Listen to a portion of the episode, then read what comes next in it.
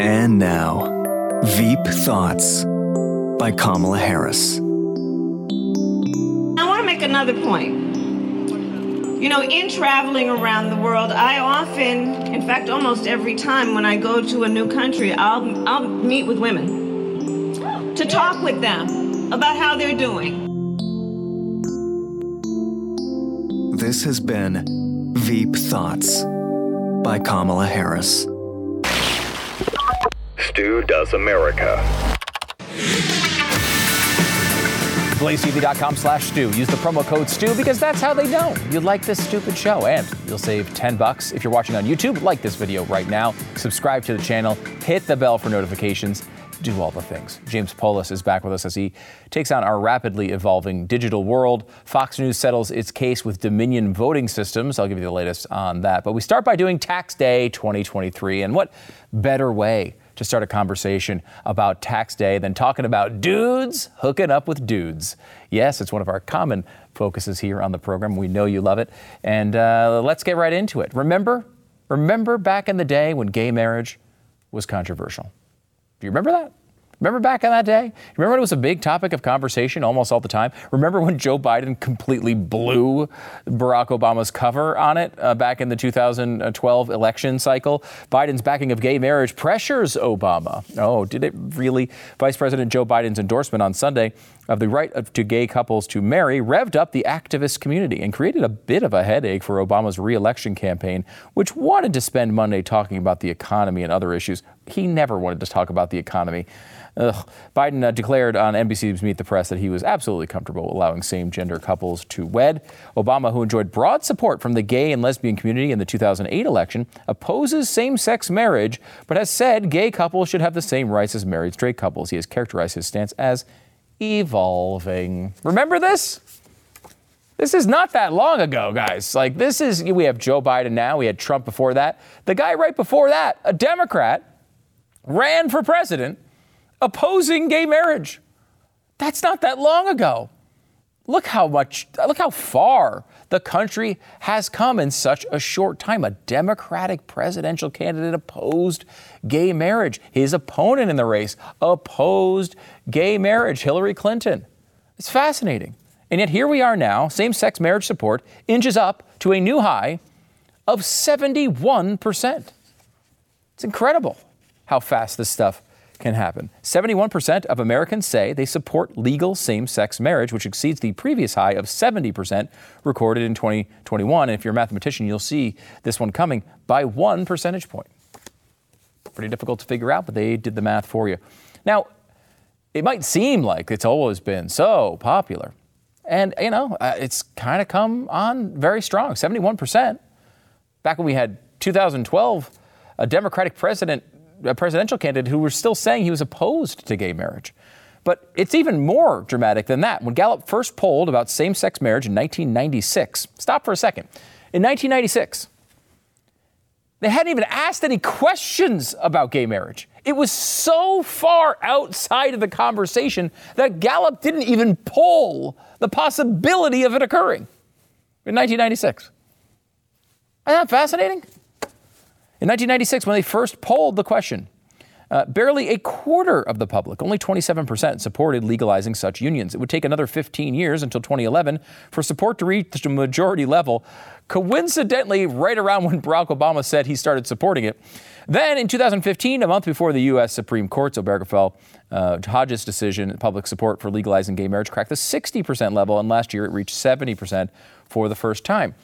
This has been a long road. Let me show you the progress, uh, progression here of the polling support for gay marriage. Back in 1996, 27%. You see it rise through the 2010s and all the way up to 71% today. It's a big increase, and it happened relatively quickly. But even if you go back a little farther in this whole situation, there was a poll in 1988 that did ask this question, not done by Gallup, by the General Social Survey, and found that just 11% of adults agreed that homosexual couples have the right to marry one another when it first asked the question. They don't even use that word anymore. The word is gone. It went from 11% to 71% in your lifetime. Isn't that incredible? It really is. And it had me thinking a little bit. What is our goal here? What are we doing here? What are we, what are we trying to do as people who like small government, who, who are like conservative values? What's, what's our long term goal? This piece is uh, in Newsweek Why Republicans Retreat and Democrats Advance. And the concept, basically, let me give you a quick uh, outtake. Because conservatives aim to conserve and the left aims to change, progressives are always gaining ground somewhere. So even Republican victories often just mean going back to a recent left wing past or going forward to a slightly less left wing future. It's interesting. Is that the goal here? And we see this with some of the, some of the abortion stuff. Oh, well, let's limit it at 24 weeks, uh, 20, a 22 week ban. I mean, look, better than no ban at all, I suppose. But you're not really capturing a lot of, uh, you're not really stopping a lot of abortions there. A lot of children uh, are going to no longer be around when they should be. Is that the goal? Is the goal to limit it to 24 weeks? How does this work exactly? And I feel like this happens all the time with Republicans and conservatives. Think about the last big legislative victory for Republicans. Remember, Donald Trump was in office. Republicans had the Senate, Republicans had the House. What did they get out of that? You might remember the tax cut package. Now, I like lower taxes. We're back to tax day now. No more dudes talking, hooking up with dudes. We're now to taxes. Just, just follow the bouncing ball here. This is easy. What was that policy like? The Trump tax cuts. This is the big win of the Trump administration legislatively. Go back and look at it. Income tax rates. The new law retained the old structure of seven individual income tax brackets, but in most cases, it lowered the rates. The top rate fell from 39.6% to 37%. Whoa. The bracket, the 33% bracket dropped all the way to 32. The 28 dropped to 24%. The 25% bracket dropped to 22%. The 15% bracket dropped to 12%. And the lowest bracket remained at 10%. And the 35% bracket was also uh, unchanged. A lot of changes there. A lot of miniature drops, but we can kind of summarize it by basically the tax rate at the upper end went from 39.6% to 37%. That was the big win. Does that feel like it's as big as gay marriage? Does it feel like it's as big as some of the other things the left goes for all the time? 39.6 to 37%? That was that was what that was about. And if you look back, it's not just Donald Trump. It's not just the most recent Republican uh, uh, governor, uh, the leadership in, in Washington. You go back before that, go to the last big tax victory. What did you have? George W. Bush. He had a tax uh, update as well, introduced a new tax bracket of 10%, another bracket, a 15% tax bracket indexed to the new 10% bracket. Wow, this is almost too sexy for you, isn't it? Existing tax brackets, tax brackets of 28, 31, 36, and 39.6 were reduced to 25, 28, 33, and 35, respectively. Well, they went a little bit crazy on that one, from 39.6 to 35% that time. Wow. You want to talk about goal setting? 39.6 to 35%. Do we aim too high? Is the question you might ask after that, but no. And this is something you have to remember. Remember, the progressives had an income tax future they were looking for at one time. They tried to pass an amendment to make it legal to have an income tax, and they were able to do that back in the day, a long, long time ago. And you remember how they introduced the income tax to people? They said, they didn't just say, hey, we're just going to uh, you know, give you our actual vision of what this is going to look like. No, they basically misled you and said it would be a very, very limited amount of people who would be touched by the income tax. And even if they were, it would be a very, very tiny fraction of their income. No big deal, boys and girls. Let's look back. The first income tax, this is back in 1913. What did it look like? Where do we start here? 1%. It was a 1% tax up to $20,000. Now, I want to make sure you understand what $20,000 is in today's money. Well, today, it's $600,000. So the first income tax tax you 1% up to your first $600,000 in earnings, at least in 2022 dollars. But there was another bracket, 2% tax bracket, rising from uh, $600,000 in income up to $1.5 million in income, you'd pay 2%.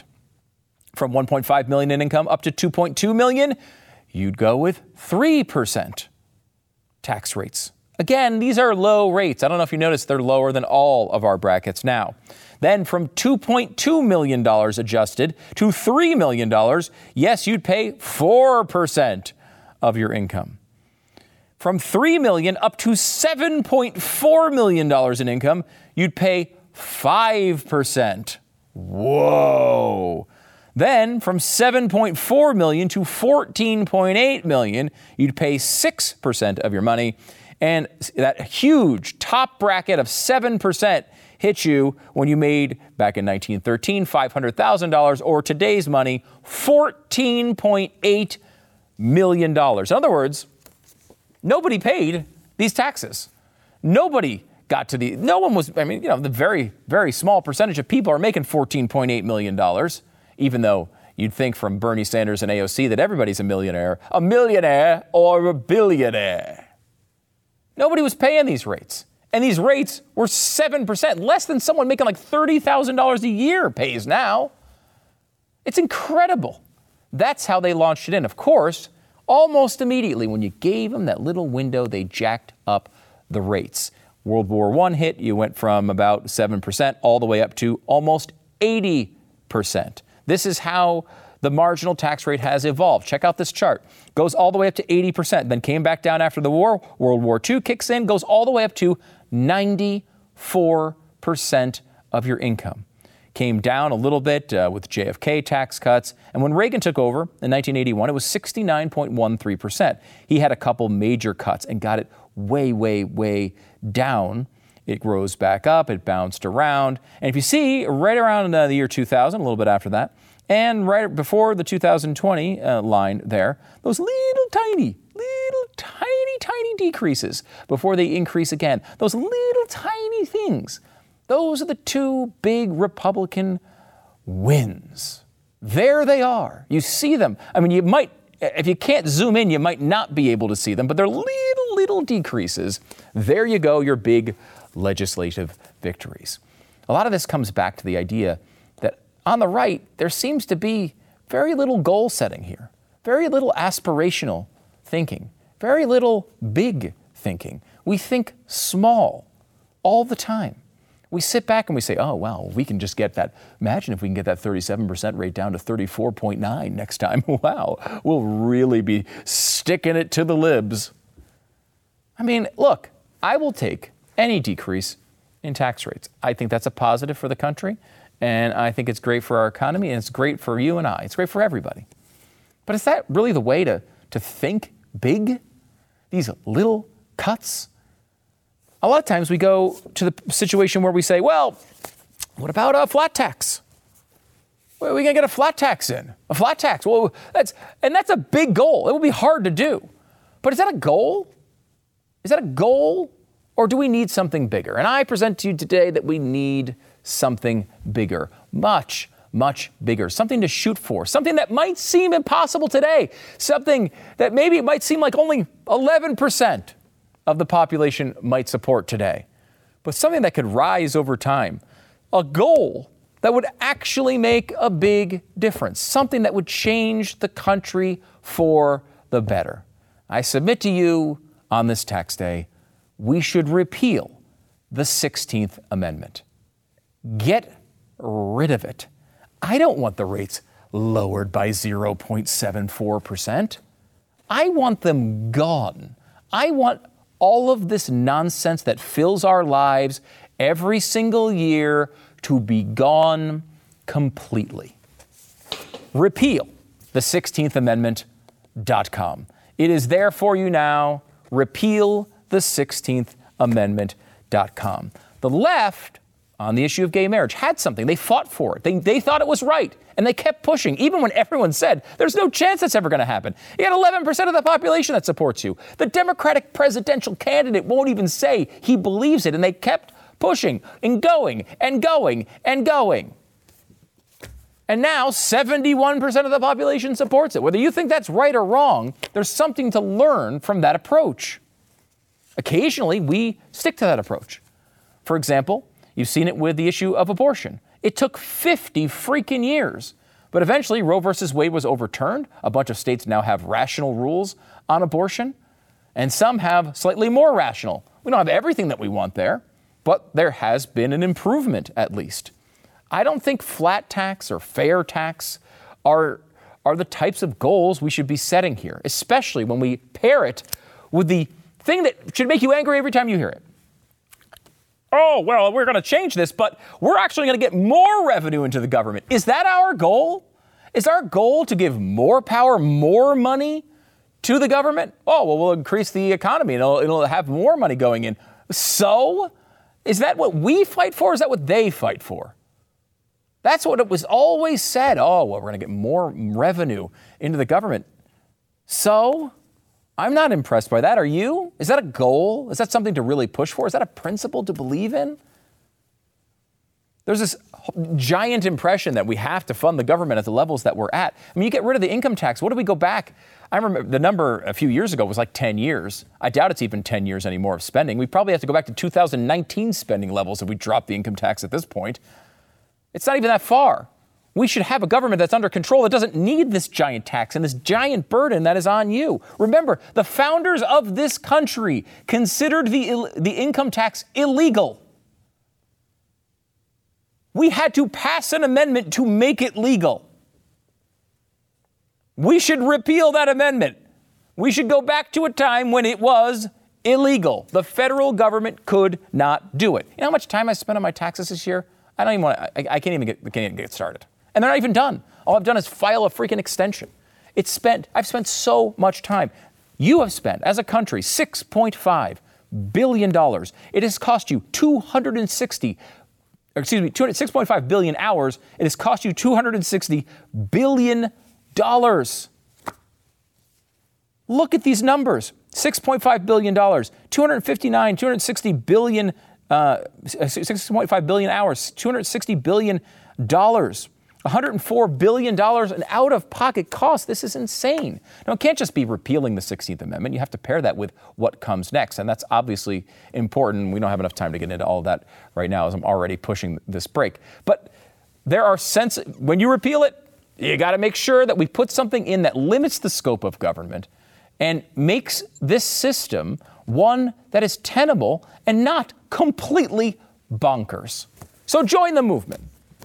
Repeal the 16th Amendment.com. You can go get a t shirt to support the cause. It's up right now. Use the code STU10 if you'd like to save 10%.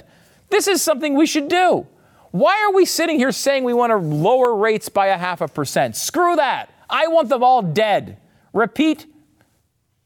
Repeat. I want these rates dead. Gone forever. Let's do this better. Let's let's aspire for something that's bigger than a little teeny weeny tax cut or a simplification of the records. Let's repeal the 16th Amendment. It's repeal the 16th Amendment.com. Code is STU10. Repeal the 16th Amendment.com. Happy tax day, everybody.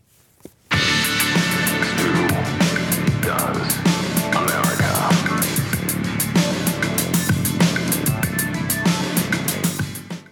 Growing up, cereal was one of the best parts about being a kid. Remember those Sunday morning, Saturday morning cartoons? You get up, you're shoveling sugary cereal into your mouth. I mean, it wasn't the healthiest thing in the world, but you know, as you get older, you still want to relive those moments, but you can't have all the sugar, you can't have all the bad things. Well, Magic Spoon is here to save your life. They have amazing flavors that you're going to love, but they have high protein and less sugar. You got to try the variety pack. This is the best way to get introduced to Magic Spoon. They've got the uh, cocoa, they got the fruity frosted, they got the peanut butter flavors. These are delicious cereals, and they have zero grams of sugar, 13 to 14 grams of protein, four to five net grams of carbs, and only 140 calories per serving. It's high protein, keto friendly, gluten free, grain free, soy free.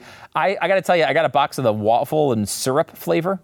Uh, it was delicious. I went through the whole box in like two days. I, I, now that's probably not how they recommend you eat it, but don't worry about that. Just go to magicspoon.com/stu, grab a variety pack, try it today. Be sure to try our promo code STU at checkout. Save five bucks off your order.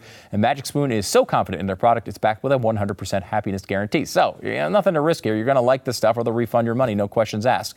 Check it out. It's at magicspoon.com/stu. Use the code STU to save five bucks. Magicspoon.com/stu.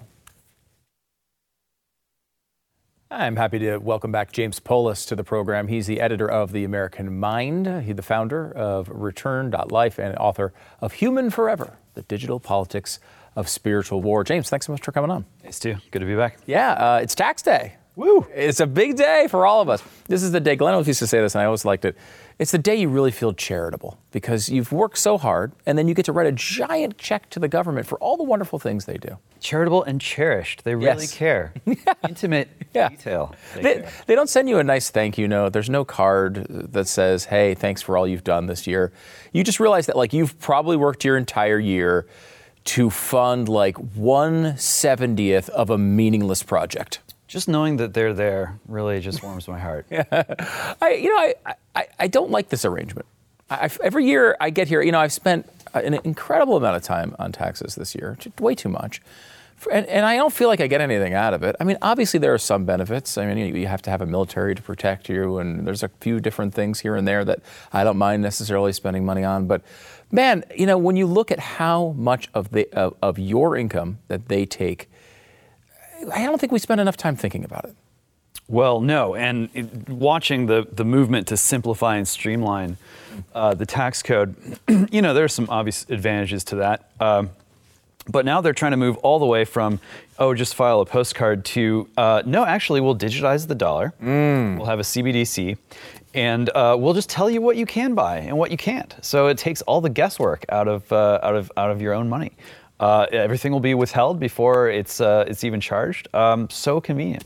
Now I'm told this is a conspiracy theory. I no, this is this is very real. I No, it's, they- I'm told that they're they're- more than a conspiracy. Yeah, because uh, first of all, they're they're saying they want to do it. Now they're they're not necessarily telling us that. uh, Although some people do let it slip from time to time, that, that really what this is about is control. But can you kind of make the case to the American people that this is something that should be much higher on their priority list? Well, sure. I mean, you know, they, you, you may have heard uh, different rumors and different accounts. Um, the Federal Reserve uh, just launched their FedNow uh, sort of payment processing system, so just instantaneously settle uh, money that moves around through the Fed. Um, other other countries around the world are, are testing this out, and of course they are, because uh, really. Um, digital technology means that money and information are converging into a single thing. Uh, we've seen it to a degree with Bitcoin, other cryptocurrencies. Um, governments, regimes do not want to lose out. Um, they don't want to find people migrating over into the use of digital currencies, uh, and especially at a time when the uh, reserve status uh, uh, the, of the dollar as the world's reserve currency is, is coming into question. Uh, due to the uh, the ramifications of the, the war in Ukraine and how we've kind of alienated all of Asia and even much of the Middle East now, um, countries are are finding different ways to settle their payments using their own currencies with China, um, and so in order to get a grip on uh, the way that finance is being transformed technologically, uh, pretty much every country that's powerful enough to do so is at least sort of testing the waters, checking things out. Um, it- there's a very powerful inertia, and I think uh, you know the the U.S. government is certainly wants to lead on this. Uh, since uh, I think a lot of the folks in power right now think that if we lose even a little bit of our edge technologically, then their grip on power is going to go away. So what that means is it's an inflection point. And uh, if you're, you know, an American who's concerned about this stuff, uh, I think the best thing that you can do is, you know, contact your lawmakers, especially at the state level, uh, uh, legislators, uh, governors' offices, and let them know that you want and need uh, your digital rights to be protected by law, and that includes the right to, you know, mine Bitcoin, use Bitcoin, other cryptocurrencies, to uh, to just participate in in using and making transactions, uh, putting things up for sale on the internet, buying things on the internet uh, without the kind of totally invasive stuff that you get out of the IRS and you know other uh, sort of uh, tentacles of the beast that want to know down to you know the pennies what you spend, where you spend, and how you spend it. You know, I think it was early in the, in the, the sort of rise of Bitcoin and other cryptocurrencies where you saw like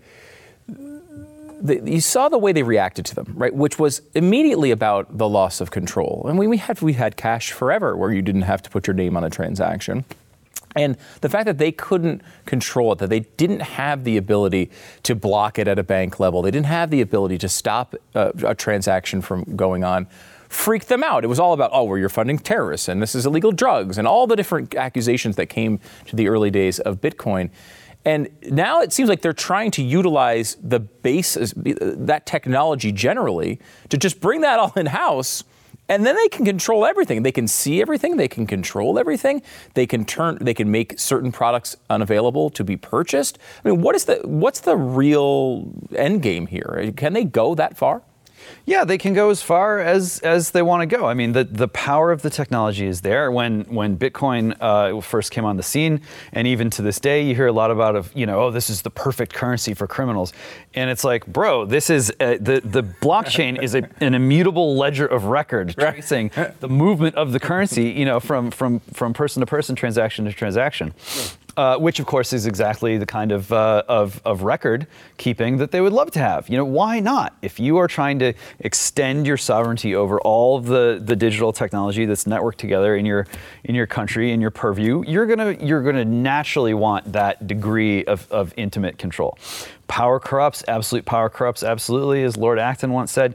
It's just obvious how the logic of this thing works. And so Bitcoin's like a world computer. It's not just some, you know, it's just trendy, gimmicky thing that that hype beasts can use to try to make a quick buck the number goes up, the number goes down, but its real its real value and its real power uh, is in the way that it can serve as a foundation for all kinds of commerce and all kinds of exchange. So if we, the people, do not put our energy into that technology and master it, uh, once again, you know, getting comfortable with the fact that hey, we're Americans, we can roll up our sleeves, we can get our hands on our technology and actually use them for our benefit if it's not us, then someone else is going to do it. Other people are going to beat us to it, whether it's our own, you know, administrative state, uh, whether it's our own intelligence community, whether it's, uh, you know, foreign powers who may not be our friends, um, or some combination of all of the above. You know, it, it would be a real misfortune if uh, if Americans were the ones uh, without a seat at that table. Yeah, it really is kind of a scary place. Um, is there an argument? You mentioned Bitcoin, and I think I think a lot of people think of it like, okay, this is the secret way that terrorists move money around, and I think that's still out there at some level, though it's it's come down a, little bit over the past few years. Um, but it is one of the things that is notable about it, as you point out, it is an immutable ledger. The, the, transactions are there. You might not know what names are attached to them, but the transactions are there, and, and people are becoming experts at following these dollars around. Is this an argument for something that goes deeper into privacy, a Monero or one of these other currencies that can, that at least say that they can hide the, these transactions? And is that going to be uh, yet another target of, of these governments? Well, I think you know all bets are off. Uh, a lot of these governments are being destabilized. A lot of alliances are shifting. I mean, it seems like no country in the West these days is is without some deep civil divides. Whether it's the French arguing about China or the Germans arguing about Russia, or you know Israel is experiencing sort of internal divisions on a scale that we haven't seen in a long mm. time. Uh, and so a lot of I think what's going on is a power struggle that is a prelude to, uh, you know, figuring out which faction in every government is going to be the one that prevails over the technology there. Uh, so uh, you know, we'll we'll see how the others shake out. Um, of course, you know the the critics say that pretty much all these cryptocurrencies are terrible for the environment. Oh, the carbon footprint right. is so big. It's like, have I introduced you to Call of Duty? You know, like right. those servers, they're consuming so much energy. And I wouldn't be surprised, of course, if they tried to uh, heavily restrict uh, gaming for the same same reason. I mean, California has already said no, you cannot buy those high-powered GPUs. Uh, you don't need that much computing power. It's the same exact kind of arguments that they've always used against guns. Nobody needs an AR-15. Nobody needs a handgun. Nobody needs a pea shooter. You know, yeah. they just work their way down. And so, you know, the Second Amendment, the First Amendment, these two things have some implied rights to them freedom of association, uh, the, the ability to use fundamental technologies to, for the purposes of your defense and your, your shared defense. Uh, we need to look at, at digital technology this way too. Uh, a Second Amendment for compute, one of those digital rights you know, Bitcoin, some of this other stuff, GPUs, these are foundational technologies. And if Americans lose the ability to use them and to use them confidently and courageously uh, to protect what we hold sacred, uh, then it's not going to be America anymore. And they're starting online and it's leaching out of the internet into uh, the rest of real life. Um, if America can't be America on the internet, then it won't be America uh, here in, in flesh and blood much longer. Mm, it's, it's scary, and it is hitting people outside of that world. You know, I was talking to a guy uh, the other day who owns an oil and gas, uh, you know, equipment company, and he was saying that right now they're spending hundreds of thousands, I think five or six hundred thousand dollars, retrofitting their fleet of trucks into electric trucks, based on some ESG thing that they have to do. And he's like, you know, the end of the day, we're going to be out at these sites and we're going to have diesel generators sitting next to these electric trucks running to charge the truck so we can do the work.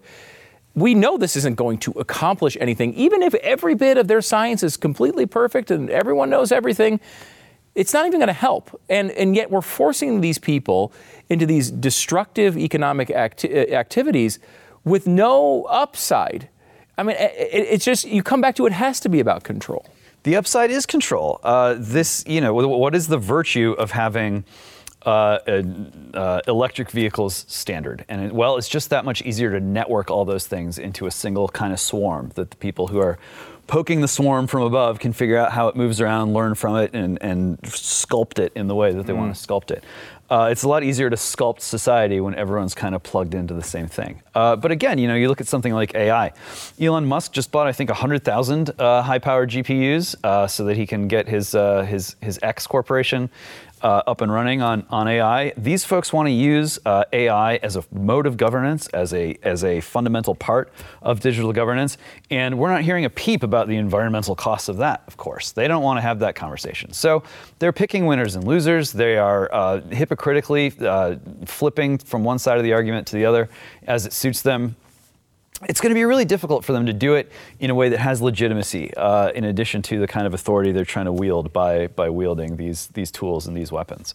Uh, they're worried about that. Um, they've, you know, they've, they've stuck their neck out pretty far over the, the Trump years and, and into whatever weird era this is. uh, and they know that people's confidence is eroding. They know that, uh, if, I mean, if on top of everything else, uh, the dollar tanks because uh, of, of hyperinflation and, and uh, the petrodollars is toast, um, then people are going to be really upset, and not just on tax day. Mm. one last one here for you Elon Musk he's he's a, he's a very interesting guy, right? He does a lot of really interesting things, a lot of incredible things, and at other times, like he says stuff like, "Oh, well, Bitcoin is terrible for the environment." The exact same thing you were just criticizing a minute ago is something he spouts all the time. Talks about global warming all the time as one of our main concerns. What do you think of him? I mean, I, am conflicted. I, some of the stuff I love, and some of the stuff really bothers me. Well, I think he knows how to do the dance, and he's an ambitious guy. Um, and uh, he's he's thinking farther ahead than most. Uh, and he's so far been able to navigate things in a way where he hasn't been taken out. Mm. Um, that's difficult. That's more than you can say for someone like Donald Trump. Although he's still around, you know, I, I, was told that uh, that as long as as soon as we sort of obliterated Donald Trump from uh, from the uh, the White House, that everything would would be great. And um, you know, not only is everything still awful, uh, but not even Trump is gone.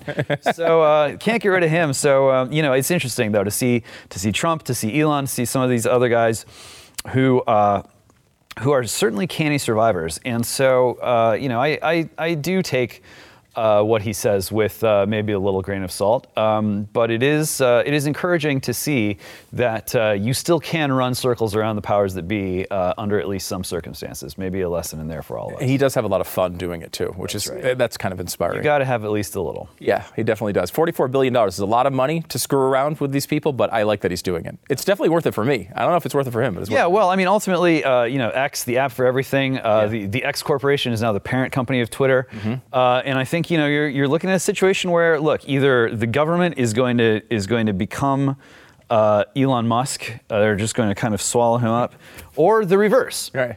And so, you know, in a sense, everything's converging into a single feed of information. Yeah. And uh, the fight over the digital dollar and all this kind of stuff is a fight over who gets to decide in what order things appear in this sort of master feed. And that's why I think it's so important that you know Americans as a whole recognize that that kind of ordering process is really just out of sync with the way American culture and commercial life develops from the bottom up organically with people associating freely, making decisions amongst themselves um, about you know wh- how to how to grow their their families, how to grow their communities, how to make us stronger, not more dependent.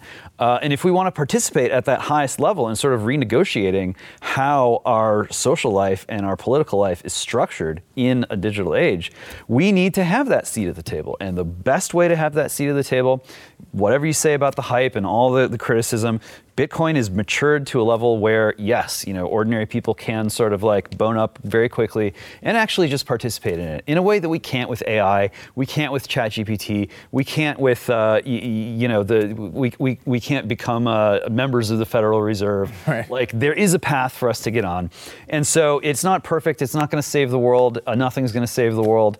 Um, but it is ready right now, and so you know if if we're looking for ways to uh, pick up uh, weapons, you know, to keep and bear digital weapons for our own protection and defense. This is the one that's sitting there. We may as well pick it up and get to work. There we go. I like it. James Poulos, uh, editor of The American Mind, founder of Return.life, and author of uh, Human Forever, the digital politics of spiritual war. Thanks so much for coming back on the program, James. Appreciate it. Thanks, Stu.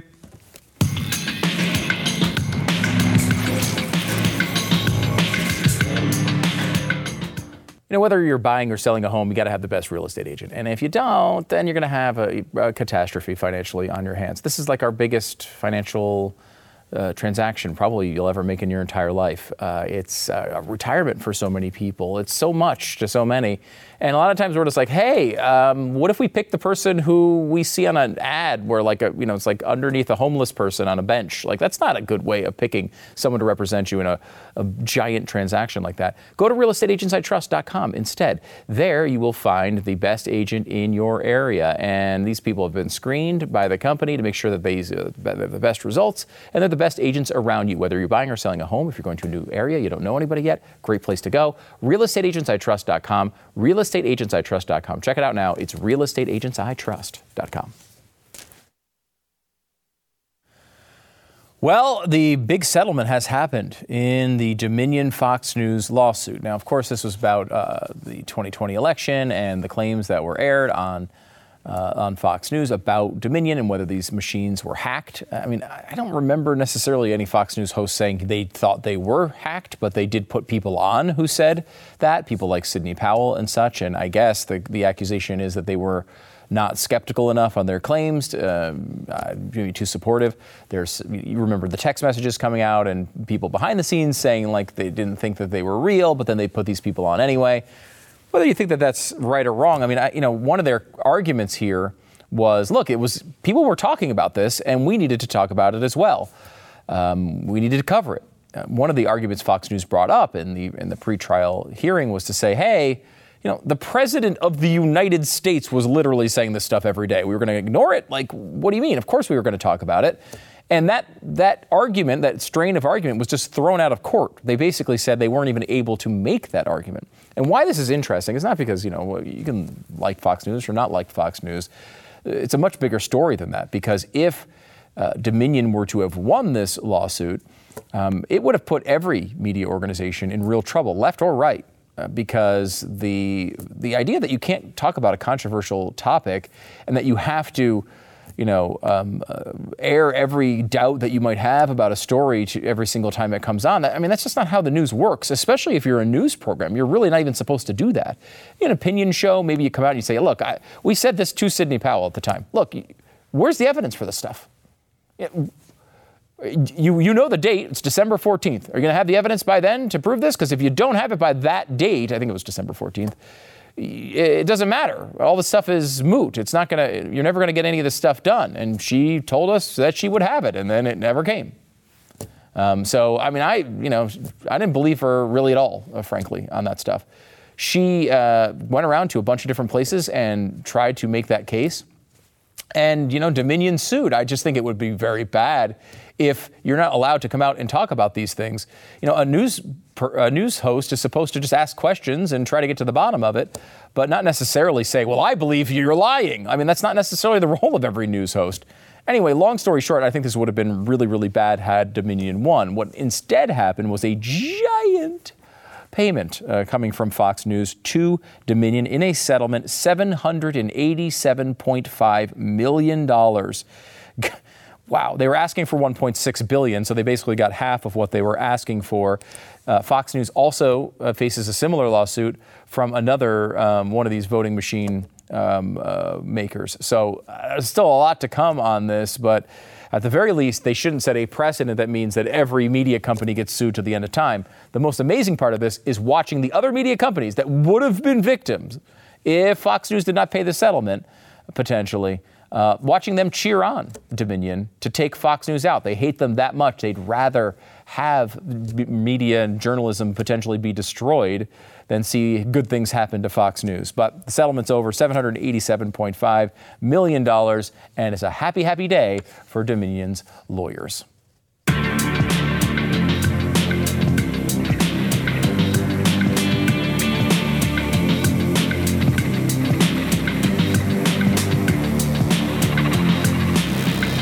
So you got the pants, you got the shirt, you got the shoes, you got everything you need to dress to impress. And it turns out, uh, you know, look, that's only part of the situation because you have to make sure those pants do not fall down. Yes, you need a stylish belt, and Grip 6 can help you with that. They're a small company in Utah. They sell in the United States and all over the world as well. But they source almost everything they make here in America. Their be- belts are really great. They're minimalist. They're kind of a cool style. You probably never had a belt exactly like this. They can be customized, but they also have great wallets, which are really, really cool. A totally different kind and style of wallet that you'll really love. The socks are warm and comfortable. Go to grip6.com slash stu. Check out their whole lineup. Use the code STU while you're there. You will save 15%. It's grip, the number 6.com slash stu. Get 15% off today. Grip6.com slash stu. Good news, everybody. Disney has announced the first official LGBTQIA2 plus event at Disneyland right after DeSantis threatens the company. That is the headline from Business Insider. LGBTQIA2 plus community Disneyland After Dark Pride Night. Now, of course, this story's been going on forever. I feel like go back to the 90s and have conversations about Pride days at uh, uh, at Disneyland. I, I, guess because it was during the day. Uh, the, now it's night, and that makes it more notable. I, it's odd. I mean, to me, the, the time that LGBTQIA2 plus community members should be able to go to Disneyland is when they buy tickets. Okay, just why does it go to the park if you want to do the things that are at the park, right? Don't go to the park to celebrate your genitals. That's another thing to do. You do that other places, maybe not in the kids area. You know, maybe that's something that you do on your off time, not at Mickey Mouse time. I know this sounds crazy to a lot of people, but it's like, does everything have to be about where you want to put your stuff? Can't, can't there be something else involved in life? Go to Disneyland if you want to go see the mouse. You want to go spend um, you know $1,400 for a bag of popcorn, go to Disneyland. That's what it's for. It doesn't need to be about your genitals. Not everything needs to be about your genitals. I, I, these, I, am begging and pleading. Think of something, anything in your life, and make it not uh, unrelated completely to your genitals and where your genitals go. Just do things that involve other things. Just what? Please stop thinking about your genitals all the time. This is a que- I beg of you, America, society. Put your junk in your pants, leave them there. Go on a roller coaster, eat some food, go home. Then you can think about your genitals all you want. Back in a second.